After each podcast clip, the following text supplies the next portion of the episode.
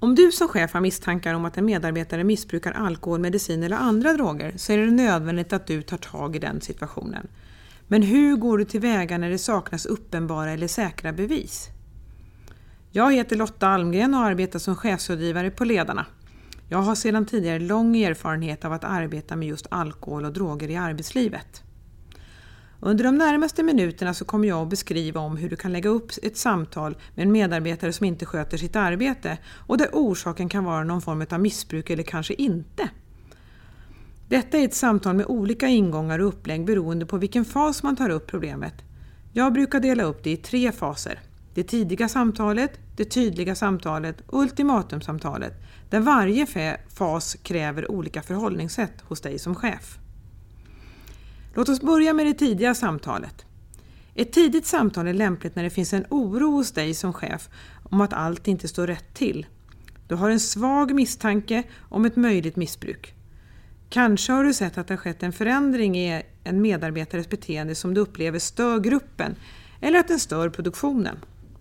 För att kunna se dessa tidiga tecken så förutsätter det att du är närvarande chef eller att du känt personen under en längre tid så att du kan se och upptäcka förändringar över tid. Det tidiga samtalet är något som många chefer gärna undviker. Ofta beroende på att det just är en oro eller en känsla men det finns egentligen ingenting att ta på. Kanske är det så att du träffar medarbetaren så sällan att du kan avfärda din oro med egna förklaringar till att individen inte mår så bra. Du vet ju att hon eller han har det jobbigt hemma. Kanske ligger i skilsmässa eller har en sjuk mamma eller liknande. Du ställer kanske frågan om hur individen mår när ni träffas i korridoren och så får du ett rimligt svar och så rullar det på. Men arbetskamraterna, det som är nära din kollega varje dag, eller som blir det som utsätts för det ojämna humöret och den sena ankomsterna, det upplever att ingen tar tag i problemet. I det tidiga samtalet så bör du ha ett coachande förhållningssätt. Målet med samtalet är att få medarbetaren uppmärksam på att du har sett problemet och att individen själv kan komma med förslag på hur en förändring ska komma till stånd. I samtalet så ska du framföra din oro, tala utifrån egen upplevelse eller tala utifrån att du har en känsla av att någonting inte är som det ska. Detta förhållningssätt upplevs sällan som kränkande för individen. Men det som sker är att du gör individen uppmärksam på att du har noterat en förändring i ett beteende eller att det är ett beteende som du inte accepterar. Det viktiga här är att du inte går in och ställer en diagnos på vad du tror är orsaken. Lämna det till individen att fundera på. I det här skedet kan det räcka med ett samtal för att individen ska bli uppmärksam och faktiskt förändra sitt beteende. Om det är så, så kom ihåg att ge feedback på att du har noterat att det skett en positiv förändring. Det stärker individen i att kunna behålla den förändring som skett. Nästa fas är det tydliga samtalet. Ett tydligt samtal ska hållas när du som chef får klara indikationer från medarbetare eller att du själv börjar se tecken som att individen kommer sent, missar möten, levererar ofullständiga rapporter eller börjar slarva. Du har kanske upplevt eller fått information om att medarbetarna har luktat alkohol på jobbet eller att den har kommit bakfull eller upplevts som påverkad under arbetstid. Det kan också vara oro för andra typer av missbruk, som att individen använder sig av droger på fritiden. När det finns en stark misstanke om att en medarbetare dricker för mycket eller använder droger så tar det mycket tid från både gruppen och dig som chef. Gruppen ägnar mycket tid att prata om en medarbetare som inte fungerar, men de pratar även om dig som chef och de upplever att du inte tar tag i situationen. Förbered dig noga inför samtalet genom att ta fram dokumentation. Skriv ner datum då individen kommit sent, lämnat in rapporter sent eller vad det kan vara som har stört produktionen. I det tydliga samtalet så måste du lämna det coachande förhållningssättet och inta ett mer kontrollerande förhållningssätt.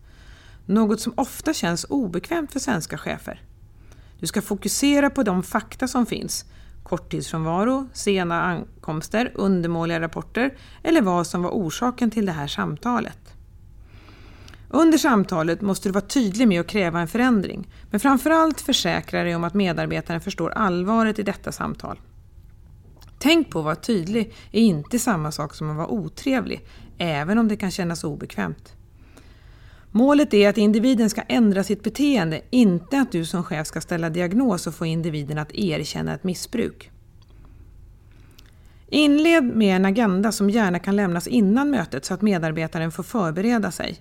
För att samtalet ska bli så bra som möjligt, så börja med ett lågt insteg där du beskriver din upplevelse av situationen. Det går alltid att växla upp och bli tydligare, men det är svårt om man går ut hårt och växlar ner om individen känner sig kränkt eller påhoppad.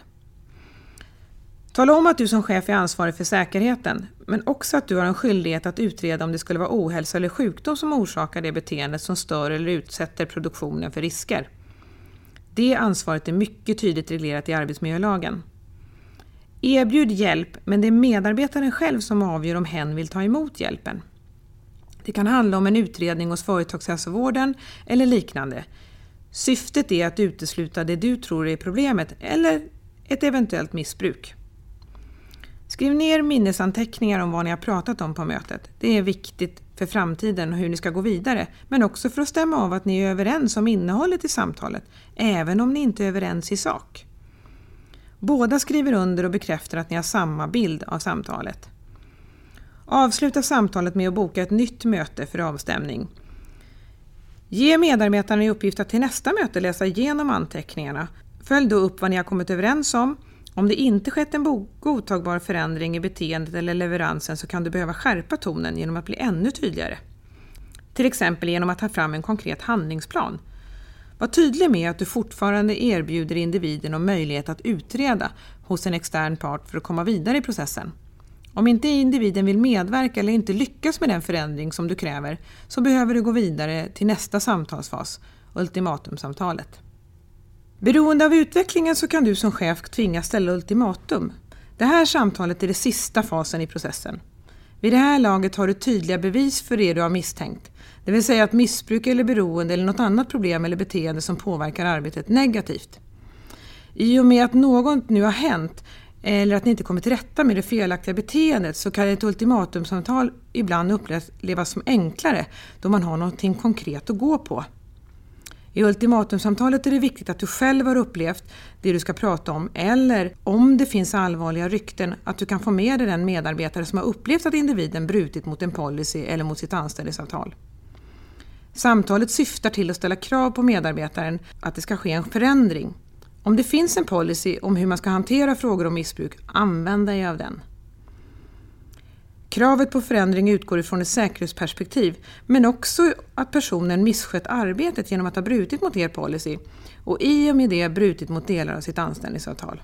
Det är allvarligt att bryta mot en policy men det förutsätter att den är väl känd och implementerad hos alla anställda.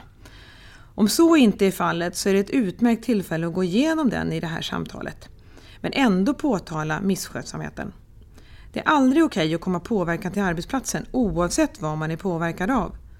Arbetsgivaren har ett ansvar för säkerheten i produktionen och måste utreda händelser för att undvika att någon medarbetare kommer till skada.